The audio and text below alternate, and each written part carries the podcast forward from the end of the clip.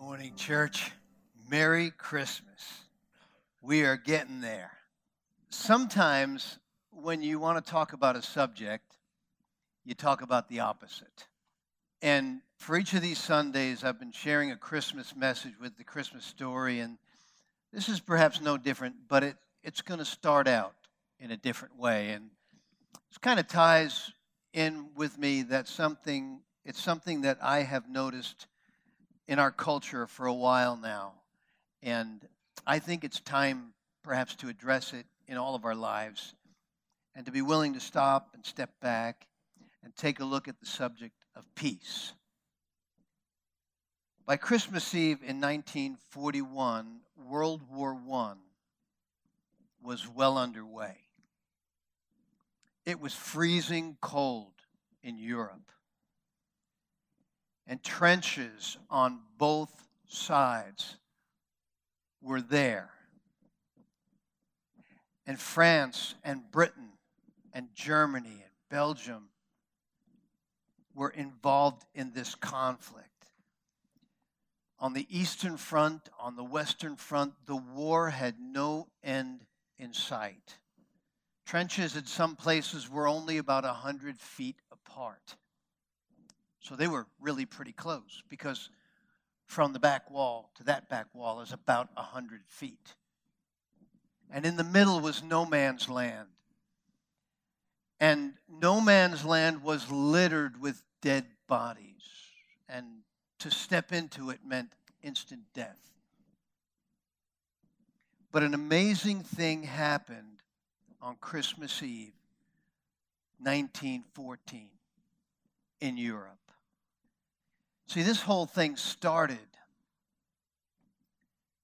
about 104 years ago when Franz Ferdinand, this guy, was assassinated.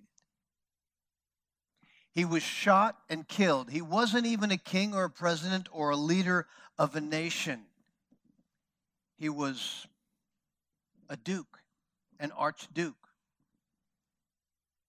And Austria assumed that Serbia is the one who assassinated him. weren't even sure. Didn't, wasn't even uh, didn't even know if that was the case or not. But it started a sequence. And I want you to look at this sequence with me because Austria declared war on Serbia. And then almost immediately, Russia declared war on their friends uh, defending their friends Austria. And, and then very quickly, Germany declared war on Russia. And then France declared war on Germany. And then right after that, Germany declared war on Belgium. And de- the English, Britain, declared war on Germany. And all of this happened within just a few days.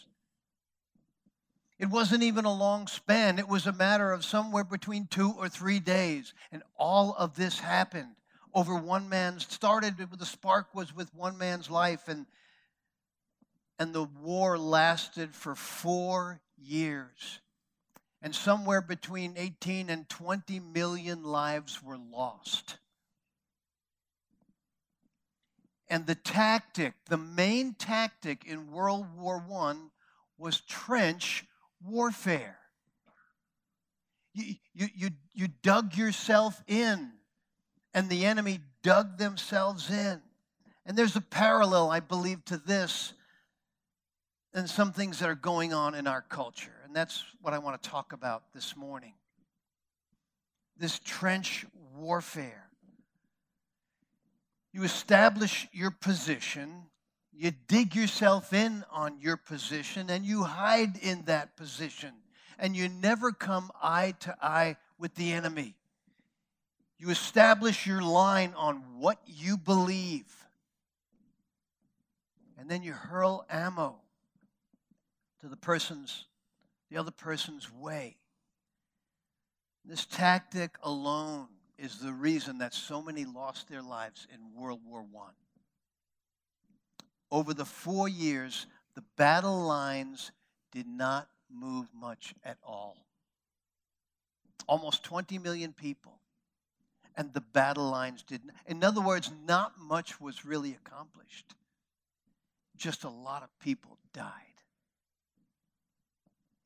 Six months into the war, on Christmas Eve, there was what we refer to as the truce, the Christmas Eve truce of 1914 somewhere on the western front you see they, they all had they agreed to stop firing for christmas eve that there was going to be at least a ceasefire and, and no shooting. And somewhere on the western front we're not even sure who. We don't know if it was a british soldier a french soldier or a german soldier but somebody put their gun down and stepped into no man's land and soon after that, other soldiers came out of their trenches and they were all meeting together there in no man's land, right in the middle of where the battle line was, and they had no weapon. And they realized something at that moment.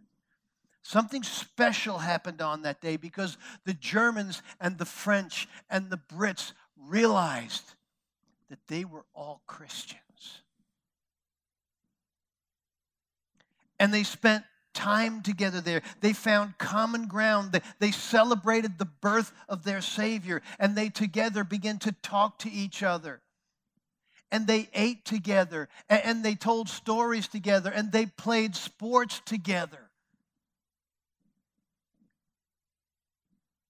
and they spent all of Christmas Day and they sang Christmas carols and, and they together sang Silent Night as the evening came on. And that night changed them.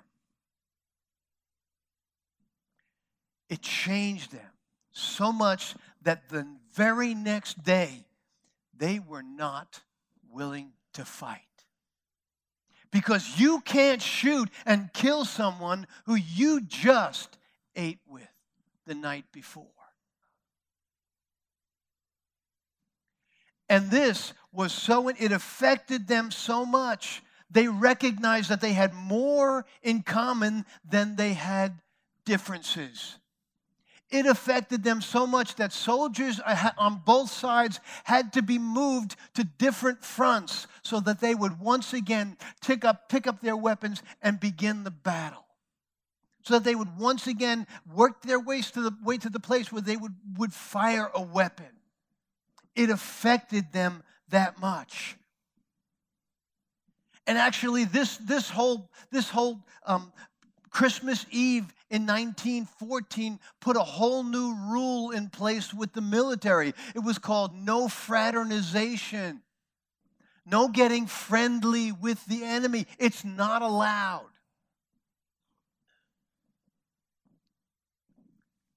The Christmas truce, 1914.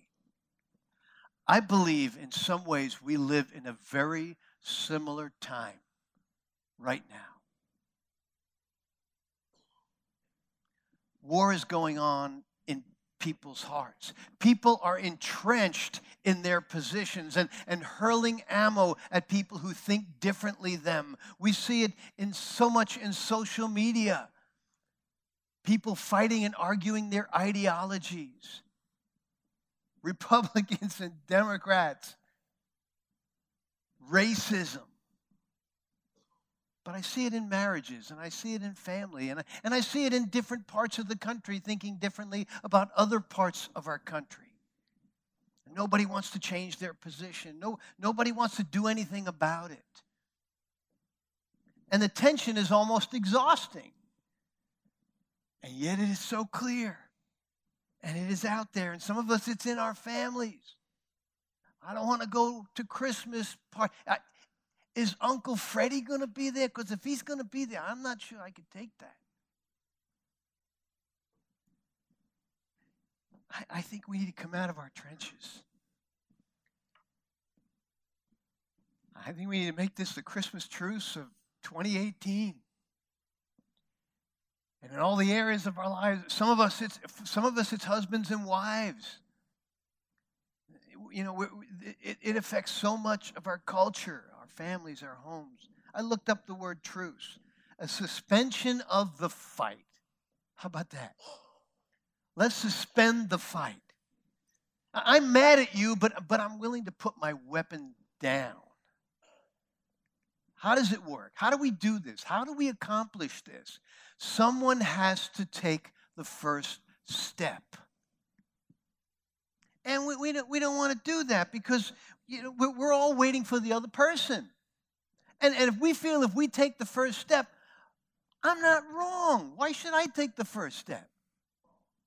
And politically, hey, listen, nobody, probably nobody in this room, well, I can think of a couple of exceptions, but most of us in this room are probably not as, as, as backgrounded in politics as I am.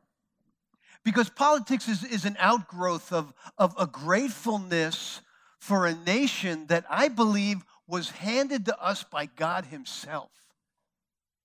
Because we live in freedoms like no one else in the world. We are privileged like nowhere else in the world. I've traveled enough to know that. I've been through Europe isn't all that great.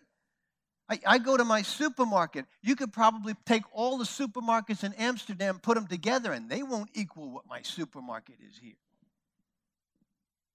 And I've been to South America and, and, third world countries and fifth world countries and places. I, when I look, when I went on mission trips, I came back here nothing but grateful that I lived here. We're, we're privileged, and it's a gift from God. It's sad when we look at what's going on politically in our culture today and, and the fight with the news. And there's so many things. Nancy Pelosi came out just recently and, and, uh, and she, shared, she shared a process that gave clarity to a lot of us. She says, What we do is we put a story out that we know isn't true. And she didn't mean she, but she said, This is what happens. We put a story out that we know is not true and that story gets reported. And so other news medias pick up that story and report it, and they say, the, the AP said such and such, and so they repeat. And this story goes all over the place, and everybody points to it. This story is, and, and everybody points to it as though it's truth, but nobody bothers to check out whether it's true or not. But this is a tactic, she says, that is used over and over and over again. And this is going on in our culture a truce, suspension of the fight. And, and we don't kind of don't want to do that because we we know we're not wrong. I know I'm not wrong. Or am I? See, and I know what I'm asking here. I, I'm, I'm, I'm reaching pretty far, but, but, but I believe I believe that in our lives, here at Camelback, in our families. We don't have to let go of what we believe, but maybe we can let go of the hatred. Maybe we can let go of the almost nasty that we see. There's so much argument going on. It reminds me of, of a couple who, who had an argument going on. And, and it escalated. It escalated to the point where now they were giving each other the silent treatment. And I, I, could, I could have you raise hands, husbands and wives, and let's see how many of don't do it, but how many of us have done this with our wives? I'll be honest and say that Karen and I have done that. We've, we've given each other the silent treatment. So they were at this place and the silent treatment was going on. They would not talk to each other because if you talk, you lose. It's over. You lost. And he had a problem. He had an early flight to catch in the morning, and so he did not want to talk to her. So he took a three, a three by five card and he wrote on this card, "Please wake me up at 5 a.m." And he put it on her pillow before she went to bed, so she would see it when she went to bed. He woke up the next morning, it was nine o'clock. He had missed his flight. He was absolutely furious and he jumped out of bed and he noticed a three by five card on his little nightstand that said, Wake up, it's 5:30.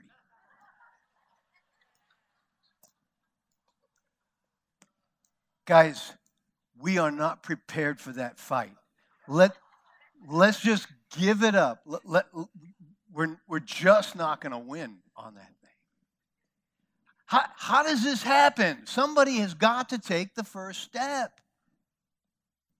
And not only does someone have to take the step, we've got to be willing to drop our weapons and focus on what unites us.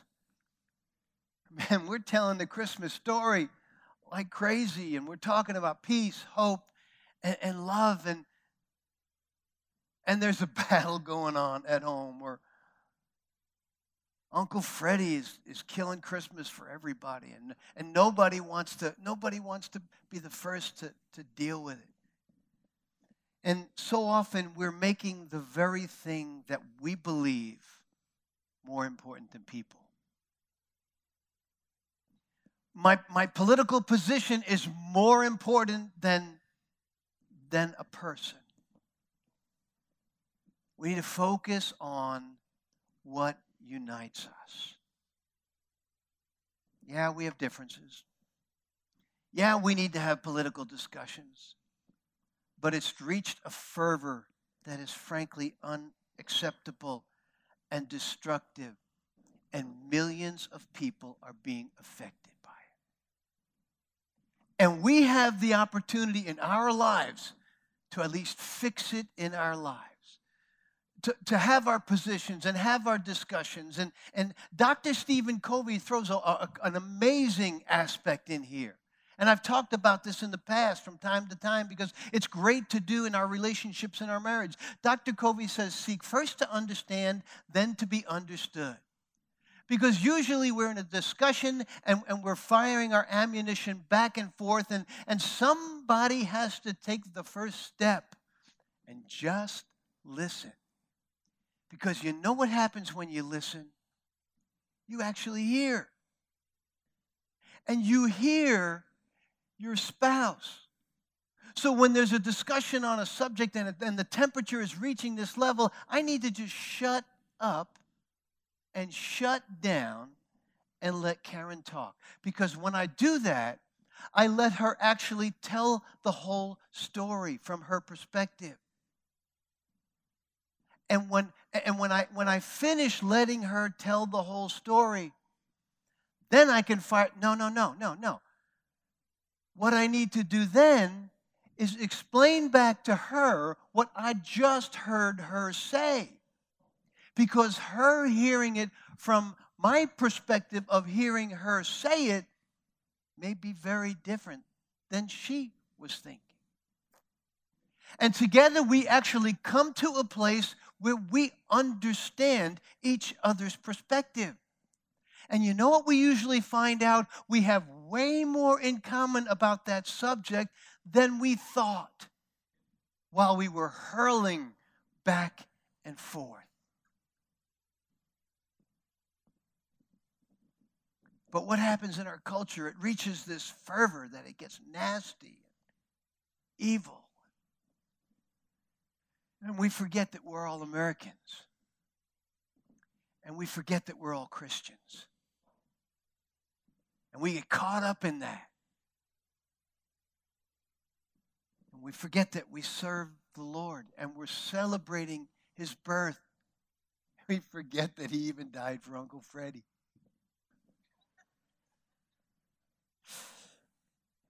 And we take this opportunity, we come together in unity when, when we're willing to do that, when we're willing to focus on what unites us. I believe when we do that, something happens. Because the very heart and nature and spirit of God gets involved in that process. And on that moonlit night in 1914, tough soldiers laid down their weapons. They ate together and they laughed together and they played games.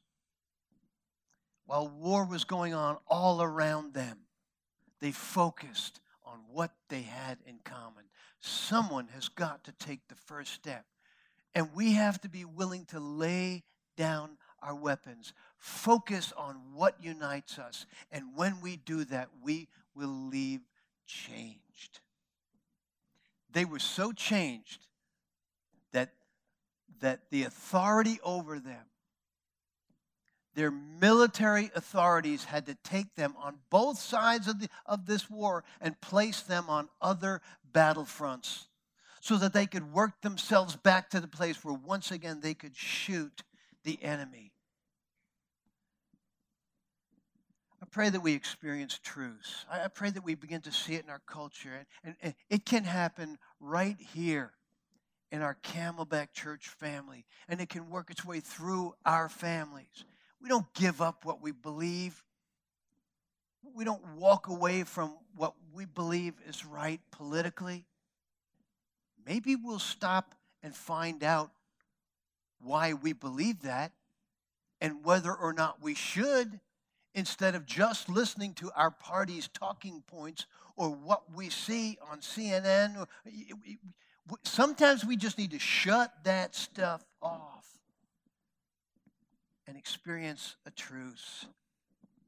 As a Christian, healing in our lives, healing in our families, and in the relationships in our lives. You see, the world approaches this different than the church we open our Bible, it's, it, there's a different approach than the world. The world wants us to, to, to resolve it. Resolution is the word. As a, as, a matter of, the, as a matter of fact, the phrase is conflict resolution. That, that's how you fix the problem conflict resolution. In other words, you keep working it out and, and you see who did what. And you end up declaring a winner and, and, and a loser. World War I lasted for four years. It took four years to resolve it, and almost 20 million people died. The Bible has a different idea, a different word. And that word is reconciliation. Reconciliation. I, I looked up the definition to bring back together by bringing the balance to zero. That's what Jesus did for, for me. If you accepted Christ as your Savior, that's what He did for you. He brought the balance right back to zero. We didn't discuss my sin. We, we, we didn't talk, take it together and talk about it. He forgave my sin. He forgave me. He took it on himself. No discussion. I just got a do over right there. Bam. My sins were forgiven. The balance was zero. The debt was paid. And I was reconciled. I don't know if some of you remember this, but we used to have this thing called checkbooks. You'd go to the bank and you'd open up a checking account, and they would give you this little box with a stack of checks inside of it, and you'd put them in this little folder, and you had a little thing there that you could keep track of your checks. And so every every time you wanted to pay something, you wrote out a check and paid for it, and then you wrote it in in your little ledger that you were keeping. And anytime you put a deposit in your checking account, you would write that down in your checking checkbook. And sometime during the month, you'd get a statement from the bank, which was, was, was their side of what was going on with your money. And then you would look at your checkbook, and that was kind of your side of what was going on with your money. And, and sometimes the two didn't reconcile.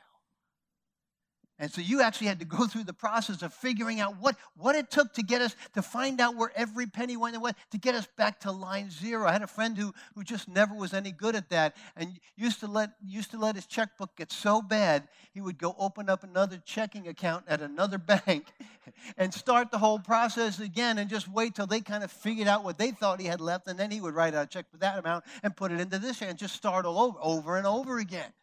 Was he could never could get it reconciled never could get it to the balance zero. And what God did through Christ is He took our heart and He gave it a zero balance. For Christ, Ephesians chapter 2, Paul just lays this out. He kind of he makes it so clear. He said, For Christ Himself brought peace to us. He united Jews and Gentiles into one people when he took his own body on the cross. He took people who did, who were enemies, who believed differently, who did not like each other, and for the most part hated each other. They were, and he made them friends. He broke down the wall of hostility that separated us. He did this by ending the system of law with its commandments and regulations. He made peace between Jews and Gentiles by creating in himself one new people from the two groups. And they recognized how much more they had in common than they were different. Verse 16, together as one body, Christ reconciled. Christ recon there's our word, reconciled. It doesn't say Christ took them through conflict resolution. It doesn't say that. He reconciled both groups to God by means of his death on the cross. And our hostility toward each other was put to death. Through Jesus, God brings our balance to zero. And I know that what I'm talking about this morning, what I'm asking is a lot. Because it means that we have to put our weapon down. And, and, and, and, and you might say to me, but James, you do not know what my husband is like. You do not know what Uncle Freddie did to us. I, I don't even think it's, and maybe you can't. Maybe it's not possible for you. But you could. You could if God was working in your life in a powerful way. And I'm here to tell you, He wants to work in our lives in powerful ways. That is why we celebrate Christmas. He has already done the most difficult thing in our lives by being willing to be nailed to the cross and lay his life down and become our Savior. You know, it's, it's kind of, it's, there's a culture change that, that we're going through here at Camelback. We're, we're shifting to thinking more about the people who are not yet here than just thinking about us it's a bit of a paradigm shift. It, it, it, makes us stop and look at everything we're doing and, and everything going on in our lives and, and recognize once again that Jesus laid the Great Commission out there and he placed it on our shoulders. And, and, and he gave us everything we need to accomplish it. And, and he challenged us with it. And, and we're recognizing that. And so we're talking more and more about inviting someone. And in my mind, I'm realizing more and more that when I invite someone to Camelback. I'm, I'm, I'm not, I may be inviting them to, to the Christmas Eve event, and that's going to be a blast, by the way. It's going to be really great now because Danny said I can preach for two to three hours, which means I have to cut my sermon down and make it shorter, right? So it's going there are going to be photo opportunities here. There'll be cookies, all kinds of stuff. Santa Claus is going to be here. That pictures with Santa Claus alone will be enough. And we're, we're probably going to have another friend here too. And there'll be three locations for photo booths and just, just an absolute great time and a lot of music and kids singing and all kinds of stuff. It, it's going to be, it's not going to be a service. It's going to be an experience. And I promise not to preach more than 15 minutes. And I really mean it. I, I will. 15 minutes. The invitation is not just to a service or an event, it's really an invitation to a process.